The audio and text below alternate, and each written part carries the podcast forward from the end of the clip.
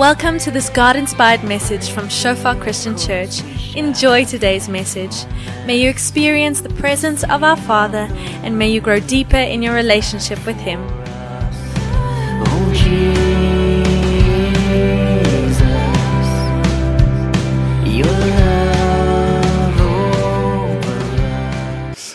Welcome, everyone, on this like a crisp winter's evening, refreshing. Amen. Refreshing. Amen. Not so. I see it has not the same effect on me than it has on you. Frozen. Amen. Okay. There we have it. Okay, let me not expect too much response tonight. So the expectation is set. You know, in the morning service, we have a guy called Jerry. I don't know who knows Jerry. But Jerry sits in front. Jerry is a very engaging guy. He laughs at jokes. You know, a, a people's person.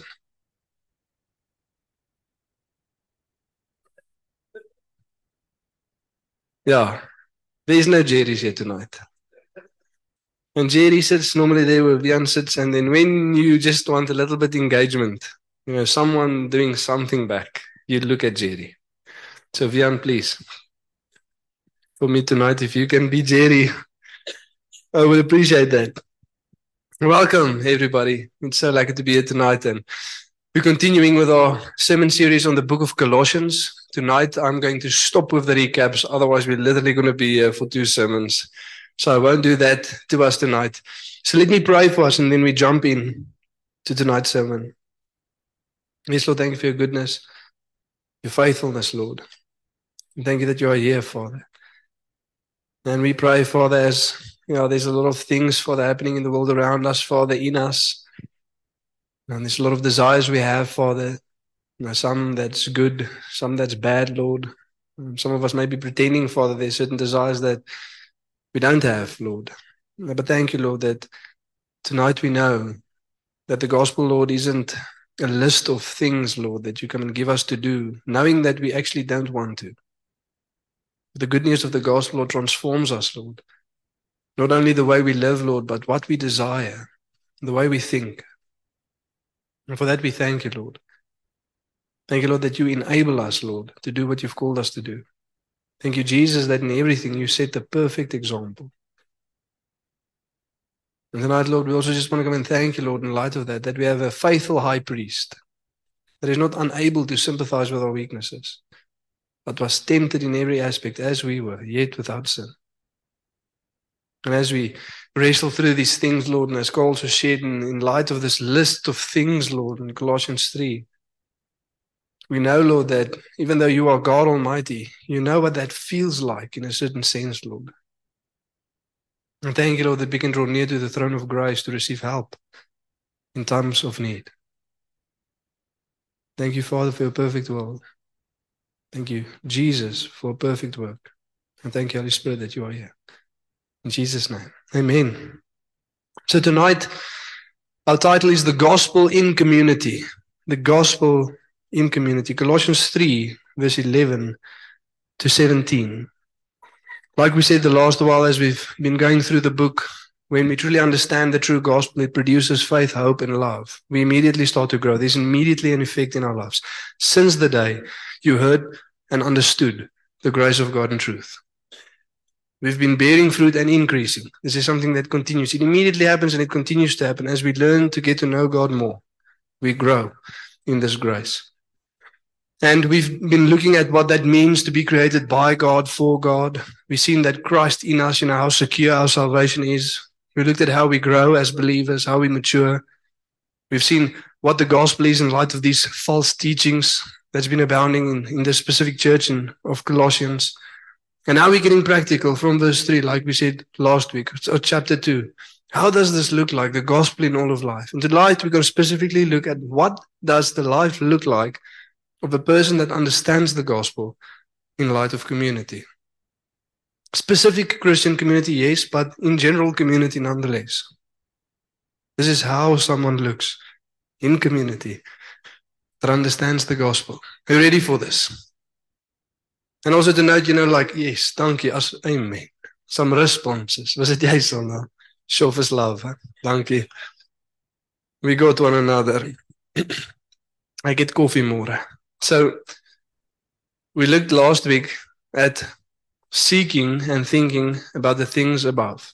Seeking and setting our minds on the things above as we lay down certain things. And we saw these two realities, something that has already happened. We have died in Christ. We have put on the new man. So now lay down, now put on. Jesus enables a certain way of life that we can now live out. In other words, as we received Christ Jesus as Lord, let's walk in Him. Let's live out this reality. Let's live out this new identity. Let's live as people who believe in God. There's a certain thing that we must do, not on our own, by the grace and help of God, Christ in us, the hope of glory. But we need to take action because where the presence of God is, it always produces action. Like Paul said in the end of chapter 1 To this end, I strive with all his power that he mightily works within me. God comes and gives us the ability to live a certain way of life. And last week, we specifically looked at laying down certain things. And also why we live that way. Why did we live that way? And why do we still sometimes live that way? Because we desire and worship the wrong things. When we desire and worship the wrong things, our lives will be shaped by that thing. And now tonight, we're going to look at the flip side of the coin. How do we put on the good things now? How do we dress ourselves with this Christian character? Because again, it's something that scripture says we must do. Put on then as God's people. And now, before we dive in, I want to ask us the question when it comes to Christian character specifically, how do we go about growing in those things? What's been your approach lately? Have you approached it? Are you aware that you need to grow in it? Grace needed, specifically in Christian character. How do we grow? Patience, for example. How do we grow in that? Humility. You know, it's one of those funny questions. Would you say you are a humble person? Now it gets strange. Would a humble person say they're humble? I don't know. But how do we grow in that? Kindness, compassion. How do we grow in these areas? You see, because many times again in the Western world, same with like the self control sermon, we many times just decide that we're going to be better now. Don't know if you've done that before. You realize there's a little bit of impatience or something, and then you're just like, but from tomorrow, done deal. Won't be like that anymore. Have you done that before? Tomorrow, I'm just going to be patient for some other reason. Man, I know we should work like that. Just flip the switch. Go to the circuit breaker, see which one's down. Just put it back up again. Boom, there we go. That was easy, but it doesn't work that way. Many times we, we kind of live like that. We, we just decide it's going to be better now. It's going to work all of a sudden. And it just doesn't work that way. There's a different reality. There's a way to growth. And again, how have you approached that? To answer the question really sincerely.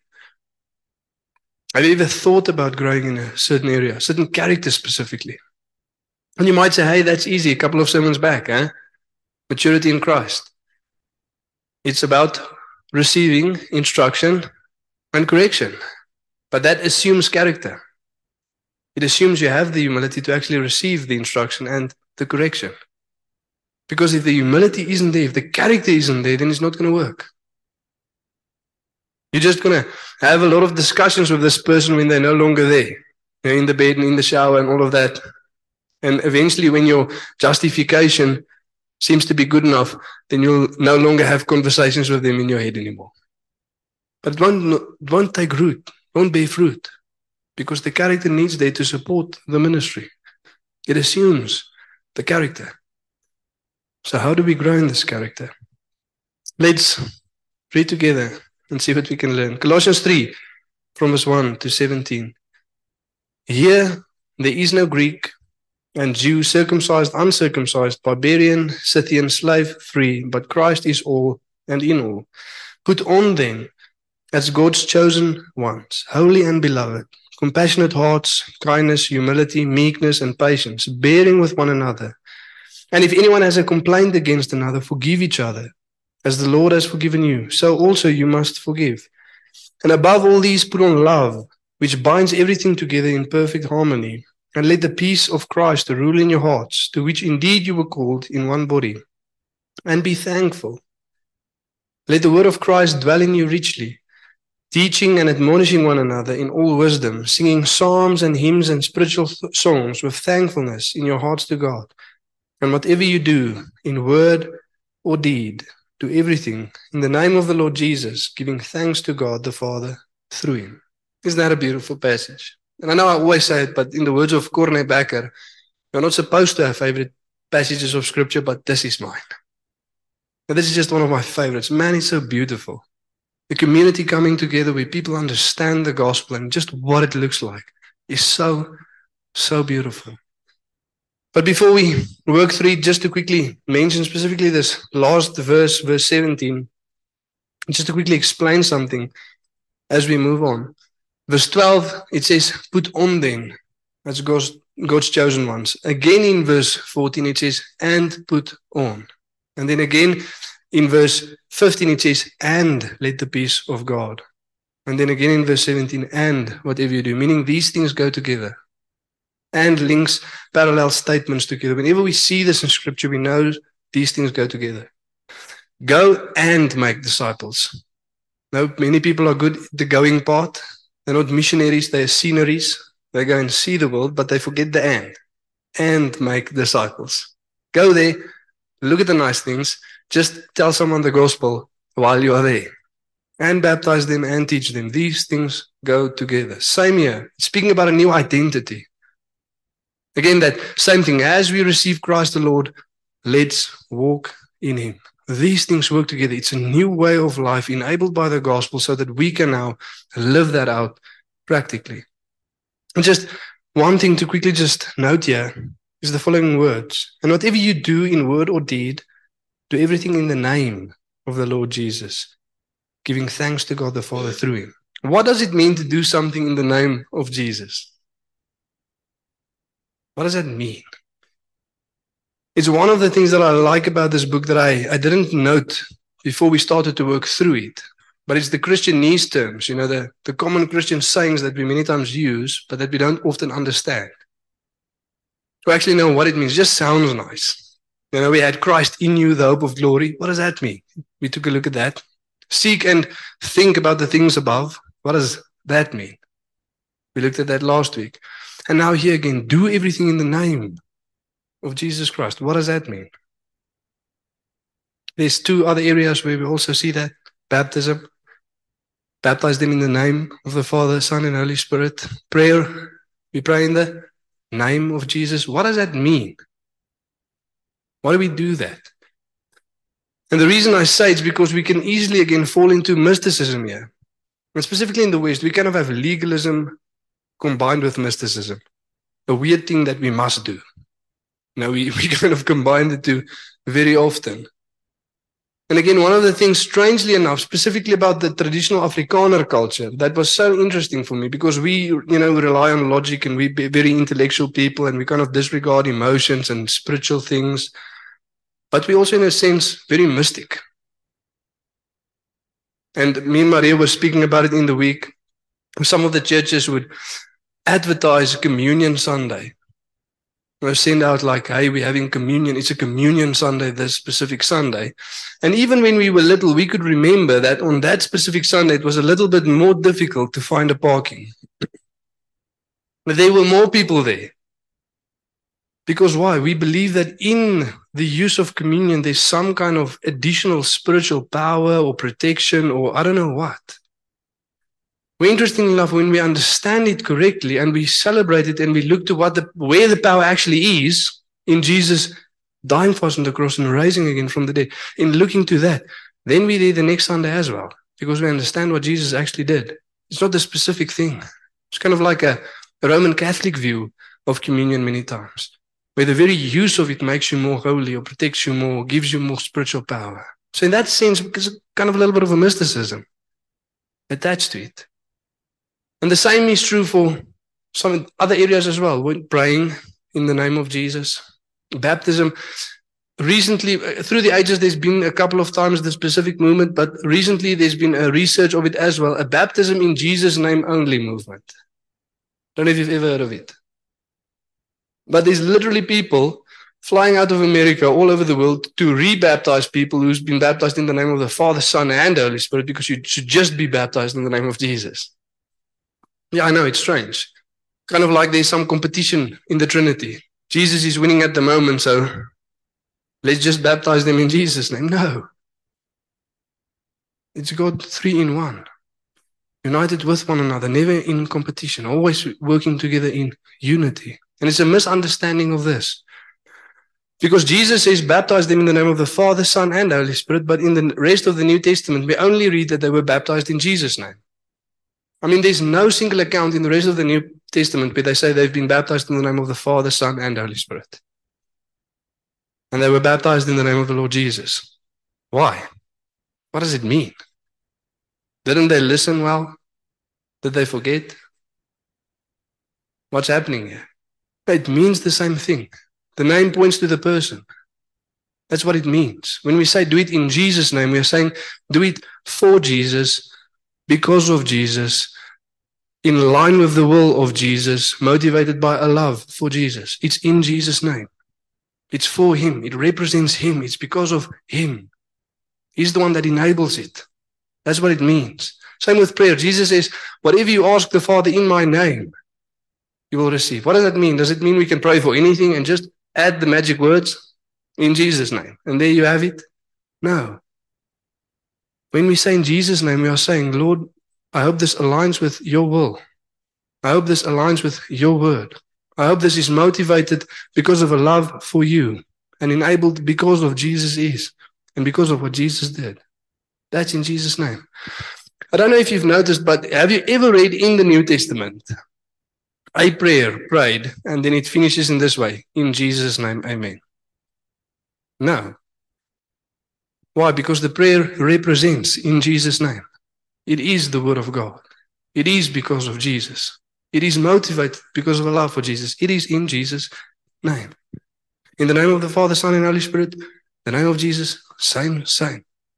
It's the same thing. It's motivated because of a love for God, in line with the will of God. Is it now wrong then to add in Jesus' name? No. As long as we don't believe it's now the magic words at the, the end of the sentence that makes it work. No. Jesus on the cross enables our prayers. In line with the will of God. That's what makes for effective prayers. Amen. It's not some magic thing that we just use to make it work. So that's what it means. Do everything in the name of the Lord Jesus. In word or in deed, whatever you do, may it be for Jesus. May it be because of Jesus. May it be in line with the will of Jesus may it be motivated by a love for Jesus. Amen. Okay, let's work through it from verse 11 to 17. Paul saying here, there is no Greek and Jew, circumcised and uncircumcised, barbarian, Scythian, slave, free, but Christ is all and in all. Put on then as God's chosen ones, holy and beloved, compassionate hearts, kindness, humility, meekness, and patience. Another question, we looked at it last time, week as well, that verse 11 was in there, it's in here again. But the question is, why does Paul make this list? Why does he say, in light of this new identity found in Christ, that here there is not the following? And whenever the negative is used in this passage, it's attached to some bad things. Idolatry, like verse 5 showed us, which takes many different forms greed, sexual immorality, lust, all of that. Those are bad things. Then again in verse 7, these wrong characteristics that we shouldn't have as Christians wrath, anger, slander, gossip, do not lie to one another. Why, in light of all of the bad things, is this also addressed as something that we should not see or not regard one another as or not see ourselves as, but rather Christ is all and in all? It's because Christ is speaking, uh, Paul is speaking about identity identity in Christ. And he's saying that as there's a lot of different things that we know are inherently sinful that forms a part of our identity and it causes us to live wrong, so there's also stuff, that's not inherently bad things. But if that becomes the center of our identity, it also causes us to live the wrong way. And it's these things that's listed here. And the further down these things move, the further down to the core of our identity it is, the more difficult it is to remove. And Paul is saying in this list, kind of, we have to remove these things and take them out of the core and push the gospel down so that that comes to the core, so that that forms the center of our identity. And the more closer to the core, the more difficult it is to remove. The, also, the more closer to the core, the more it will shape our lives. We will see there's many times many different things that we desire, many different things that we give some adoration, some worship. And in the early Greek context, there was a lot of different gods that they worshipped for a lot of different things. And they could kind of see what thing they wanted more by the amount of times that they went to that specific god, the amount of devotion to that specific one. But there's a couple of them. And the same is true for us many times. There's a lot of different things pulling at the strings of our hearts, a lot of different things that we desire, sometimes that we worship. But how will we know which one is the main one? The one that forms most of our lives. The thing that shapes most of our lives, the things that we desire the most. That's deep down. It's like kind of at the center of our identity. And many times, if we kind of struggle to figure that out, we can also look at our kids because they see what we prioritize. They see what we think life is. And many times also when these wrong characteristics that Paul spoke about, this wrath, this anger, this malice, this slander, when all of those things come out, why? What thing is starting to shake? Because that will give you an indication of where you are seeking life. In Jeremiah 2, the prophet writes about the two evils that God's people commit. It says, You've committed two evils. You've hewed out cisterns that can hold no water, broken cisterns, and you've forsaken me, the fountain of living water. And that's kind of why these idols produce the wrong thing in our lives because it cannot sustain, it cannot fulfill. It's kind of like having the system, this broken system, and you pour water into it. And you go and fetch and you come, and you fetch and you come, and you fill it. And eventually at night you spent, you're done, you're tired, but luckily it's full now. And you go to sleep with the hope that tomorrow morning when you come here, you can just get yourself some water when you're thirsty. And surprise, surprise, the next morning you come there and it's empty or it's half, wherever the case might be. Why? Because it's broken. It cannot hold the water. And again, you must go and you must fall, and you must go and you must fall. And this continues. And every time we get there and we see the cistern is empty, we get angry. We get jealous. All of these wrong ways of life start creeping up inside of us. And so we can note when we tend to do the wrong things. Why? What's happening? What's being shaken? Because that's many times the things that we worship. And Paul says that's true in the world around them. We see that as well. These things shaping people's identity, race, class, education. Some people base their identity upon that. In class, also possessions and money. That's what gives us our class status many times. And people find their identity in the wrong things. And unfortunately, we don't only see this in the world, we also see this in the church. You know how oftentimes I've spoken with people, and again, here we, we kind of give ourselves away a little bit. When we're not intentionally thinking about what we're speaking, then our hearts come out. What scripture says out of the abundance of the heart, the mouth speaks. We don't wear our hearts on our sleeves, we wear them on our lips. If we listen to one another, we can kind of see what's going on in our hearts. Some of us are thinking now, shucks, I wonder what I've said. What do people realize? But also, luckily for us, we live in a culture where nobody wants to listen. So they don't always pay attention.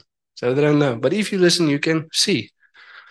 And I speak to people many times, people claiming to be Christian, but when they use the word us, they speak about us. Hulle praat van ons. They're not speaking about those who believe in Christ and those who do not. They're speaking about one of these three things race, class, education. Why? Because that's more central to, the, to their identity than Jesus is. It's closer attached to who they think they are than who Jesus is and what Jesus did for them. Race, class, education. It's more central. And we like to say, you know, specifically in South Africa with all of the racial tension and whatnot, specifically in South Africa. But it's not specific to South Africa. It's all around the world. Why? Because sin is all around the world. And sin divides and sin breaks down relationships. That's what sin does. And so we divide ourselves into all these categories. The Bible doesn't divide people into those categories. We many times make the mistake to assume that the Israelites were looked at as a specific race, weren't a specific race. As soon as they went out, out of Egypt, it says what? And a mixed multitude went up with them. They were a mixed race of people from the time they left Egypt. What was the defining factor to be an Israelite? Who you worshipped. Anybody could become an Israelite if they forsake their gods and if they worshipped the God of the Bible. It has to do with faith. That's who the Israelites was. That's how the, the Bible divides people. Believers and unbelievers. And our hearts towards unbelievers isn't to separate them. No, it's love so that they can experience what we experience a loving God that wants to come and give life. Amen. But many times we divide it as that. And specifically, I just have to mention it. It says here that here there is, not Greek. What's here? What happened in verse 10? We are being renewed to the image of our Creator. Our Creator, here there is no Greek. In God, there is no Greek, no Jew, but everybody was made in the image of God. He didn't make a specific people group in His image. Everybody's created in the image of God. So, therefore, we must be very, very careful to distinguish ourselves or to judge other people because of the color of their skin, the language that they speak, their gender, their class, or their education. Specifically when it comes to race and gender. Why? That's an holy thing. God determined that. He made them that way. And to have an issue with someone based upon their race or their gender is to have a fundamental problem with who God made someone to be. That's dangerous. Are you with me? It's a very holy thing. But some people think, you know, because of their self righteousness, they painted themselves a different color. No, that's not how it worked. But God made us that way. And there's something for us to, to understand here that removes these things out of the center of our identity and places the gospel in. And that is the gospel. And we see it here in verse 12. Beautiful kind of summary. It says, put on then as, meaning as, if this is true. Same with verse 1. If indeed you've been raised with Christ, seek the things that are above. It assumes that we've been raised with Christ. It assumes faith in God. It assumes we understand the gospel. And again, it says here in verse 12, as, as people who believe the gospel, do the following. And here's the gospel. As God's chosen ones, holy and beloved. To understand that. What does that mean? It means that God chose us. We did not choose him. In Christ, he made us holy. We did not make ourselves holy because he loves us. That's the gospel. Man, that's beautiful.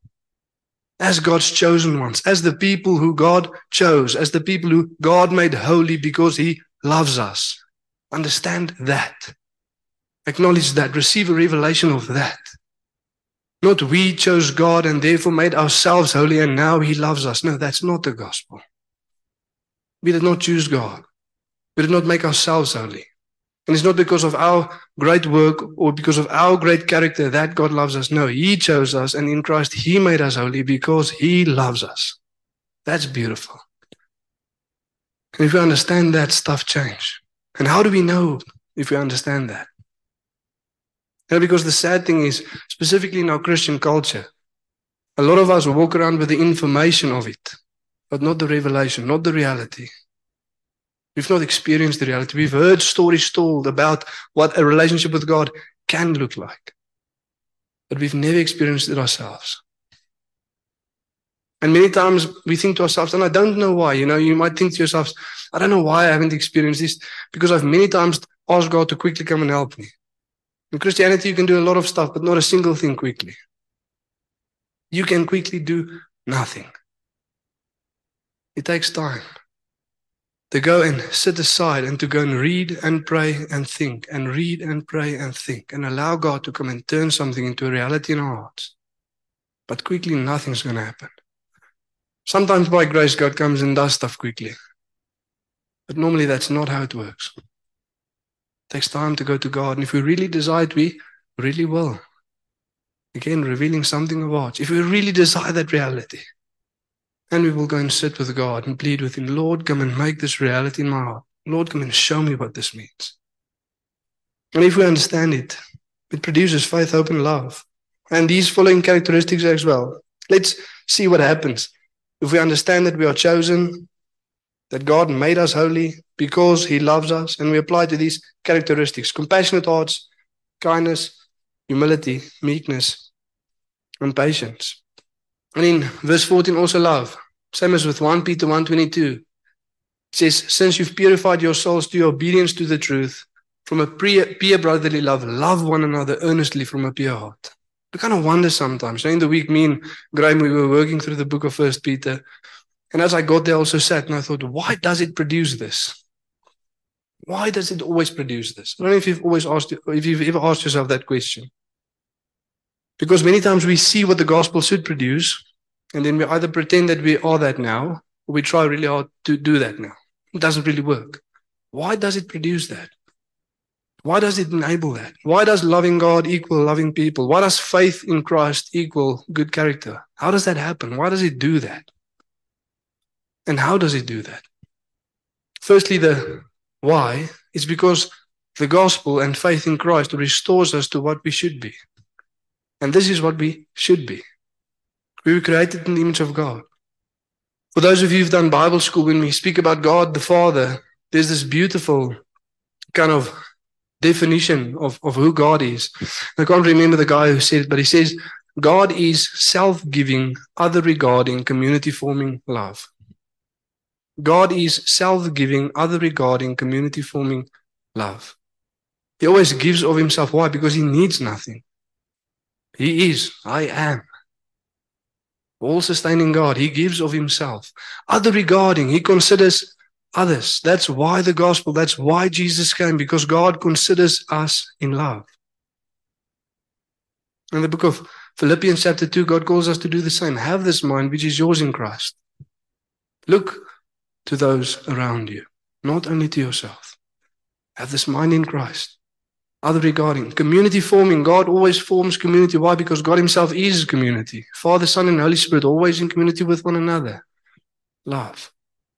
And He does that out of love. And we are made in the image of God. And the gospel comes and takes us back to what we should be, being transformed into the image of our Maker. So that we again do the same. We love, we consider, we give. And we form community with those around us. That's why. But how? How is by understanding the grace of God in the gospel, that He chose us, that He made us holy because He loves us. Look at what happens when we take that and apply it here to compassionate hearts. Compassionate hearts, having compassion for those around you. What happens if someone struggles with sin, when someone goes through a tough time, when someone's really battling through something and you think that you chose God and because you are a phenomenal person, God loves you, what's going to be your response? Specifically in struggles with sin. Man, if I could do it, pick yourself up, dust yourself off, be better because if I can, you can as well. No compassion. Why? Because I'm good within of myself. You can be as well. What happens if we understand that if it was not for the grace of God, man, where would we have been? What happens if we understand that a holy God chose us, a holy God made us holy, and a holy God did that because he loves us? That's compassion. Lord, have grace. Lord, have mercy. Lord, come and help. As you extended your arm to me, Lord, come and extend your arm to them. Because without you, where would I have been? Do we understand that? There was a specific pastor and his work was to go around to different churches in different nations and to encourage them to help the poor.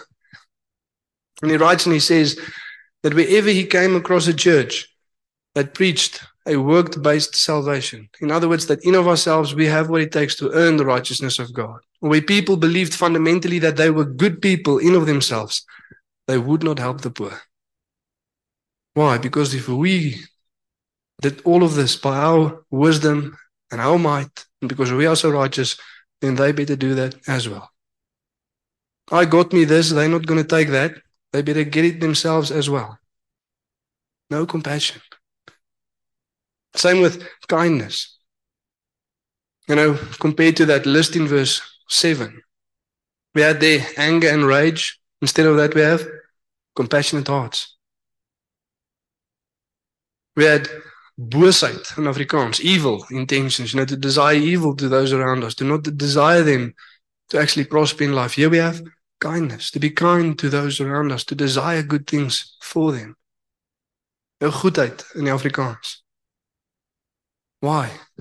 Because we know that that is the grace of God. But when we believe that we did what it takes, we have what it takes, and then we performed, and God better give us, if He gives it to someone else, then we kind of, no, Lord, I actually deserve that more. I did more than them. I've been to church more. I've prayed more. Lord, you better give that to me. Didn't you see what I've done? No kindness. Humility. Same thing. As the saying also goes, humility is not thinking less of yourself, it's thinking about yourself less. Just don't think about yourself the whole time. Think about something else as well. Not now to pretend that we you know, suck at everything, just to think of ourselves less, less of ourselves. But again, humility with the same thing. There's this beautiful passage in Deuteronomy 8 about God instructing the Israelites not to forget Him when they go into the promised land. And He speaks about taking care of them in the wilderness.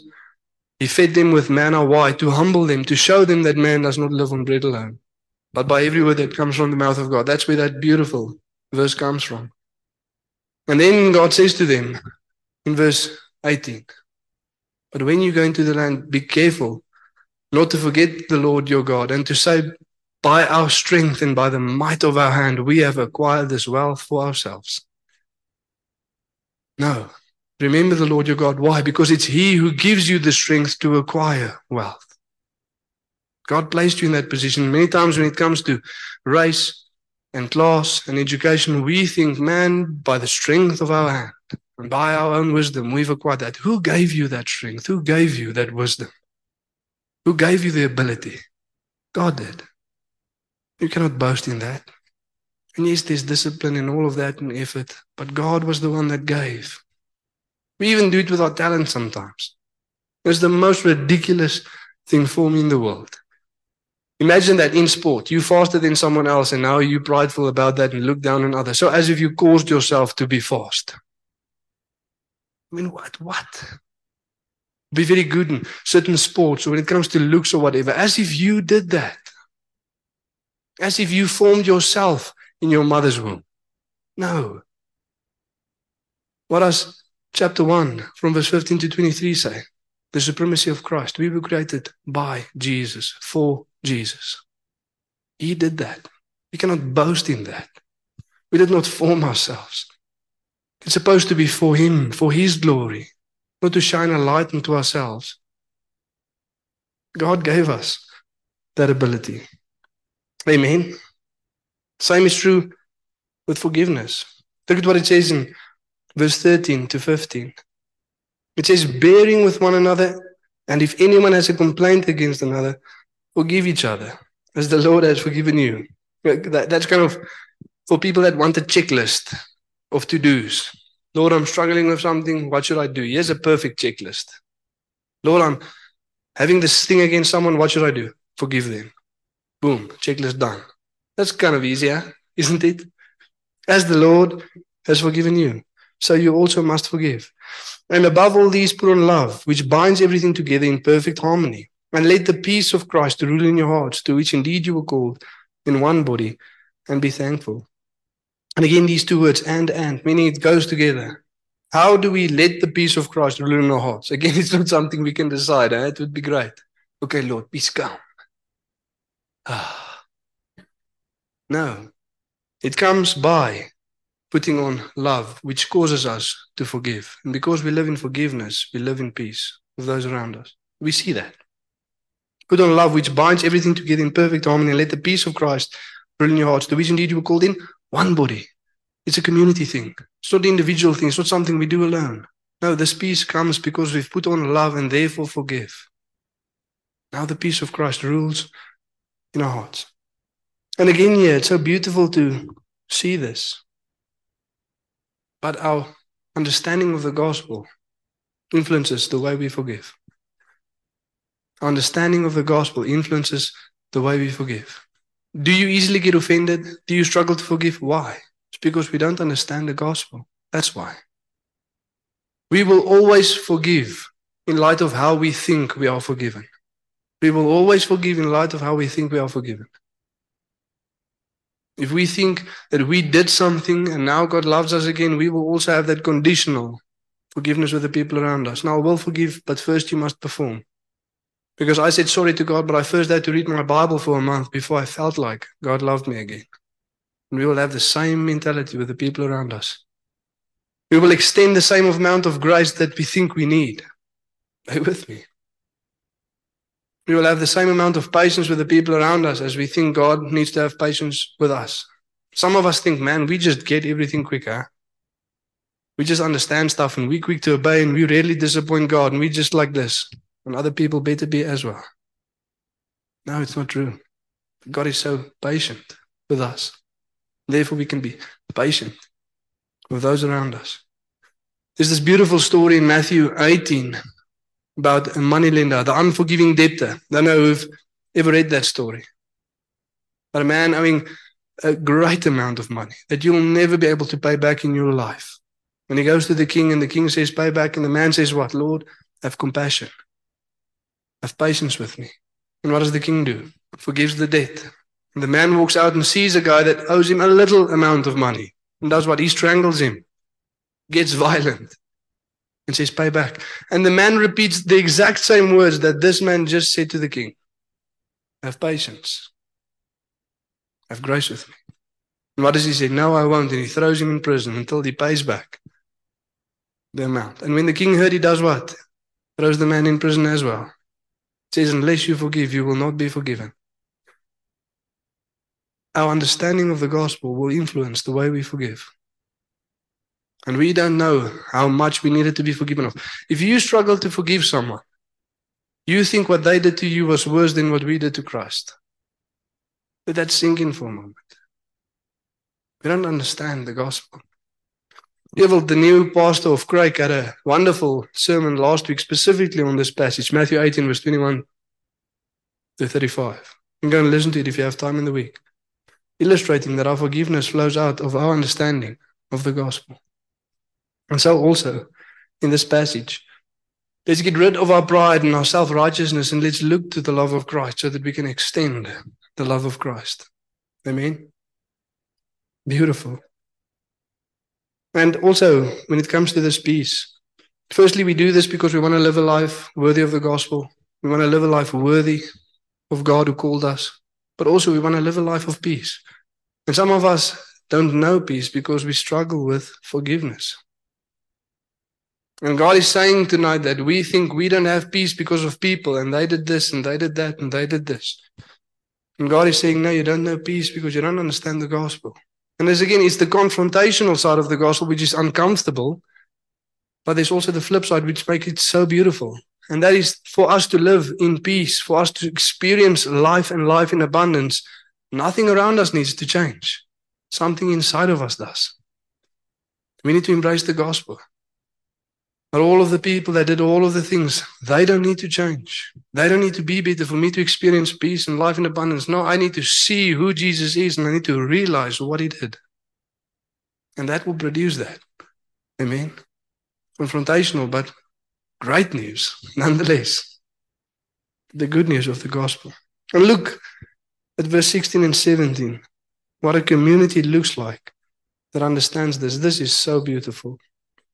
Let the word of Christ dwell in you richly, teaching and admonishing one another in all wisdom, singing psalms and hymns and spiritual songs with thankfulness in your hearts to God. And whatever you do in word or deed, do everything in the name of the Lord Jesus, giving thanks to God the Father through him. Isn't that so beautiful? Let the word of Christ dwell in you richly. Why? Because the focus is Jesus. Because we are seeking and setting our minds on things above. That is how we do that. By spending time in the word. That's why it dwells in us richly, because Christ is all and in all. And I need to also say this tonight. That if you say you've been saved for a number of years and the word of Christ is not dwelling in you richly, then you do not long for the things above. You do not long for desire of the Father. You do not long for desire of Jesus because that's how we draw near to Christ. One of the ways, one of the means of grace is the Word of God, living and active. As C.H. Spurgeon used to say so beautiful, we were created by the Word of God. Is it any wonder that the Word of God sustains us? That's how we long for God. And for some of us, again, you know, me and my wife, we laughed this morning. Our two children were sitting on the couch and eating their cereal before coming to church. And one of them, every now and again, he screams. Just this funny little scream, but there's also every now and again this like cutting to the heart scream. And at a stage, I ask him, My son, why do you do that? And he says, Ja, want ek wil. Ja, because I want to. And we, we laugh because we've been teaching that to people. Why do we do the things we do? Ja, want ons wil. Yes, because we want to. If we really want to, we will. And some of us might say there is a desire to pray, there's a desire to read the word. Deep down, I, I do sense a desire, but I don't find myself doing that. Why? Because there's a greater desire. You long for other things more. And sometimes very confrontational. Sometimes we long more for series or for movies than reading the word of Almighty God who saved us. Man, that's a vicious reality. And to be confronted to that art. Imagine that. Series, movies versus the word of Almighty God who died for us.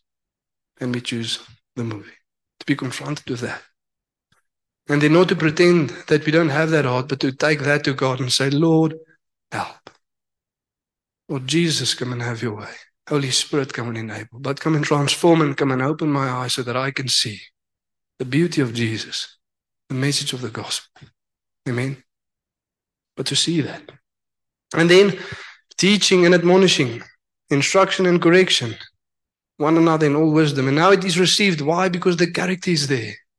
There's humility, there's love. So when it's given, it's loving. When it's received, there's humility, and people grow. Isn't that beautiful? And we sing psalms and hymns and spiritual songs with thankfulness in our hearts to God. And God is the focus. Why? Because there's no division. Sometimes we don't experience this because we have division in church. We have something against our brother. What does God say? When you come to the altar and they realize that your brother has something against you, leave your gift, go be reconciled. But worship the way it should be. Some of us experience nothing in worship. Why? Because there's unforgiveness in our hearts. And God says you won't receive if you don't give. You need to give forgiveness in order to receive forgiveness. To enter by the way, we need to walk it out both ways. And whatever you do, in word or deed, do everything in the name of the Lord Jesus Christ. Give thanks to God the Father through Him. Whether you're in Christian community, whether you're in home, whether you're at work, whether you're in the world. And we're going to look at those next couple of things from next week on. But whatever you do, do it because of Jesus. Do it like Jesus. Do it in line with the will of Jesus. Do it because we are motivated by love for Jesus, because we know who He is and what He has done. Amen. Let's stand together. Pray tonight.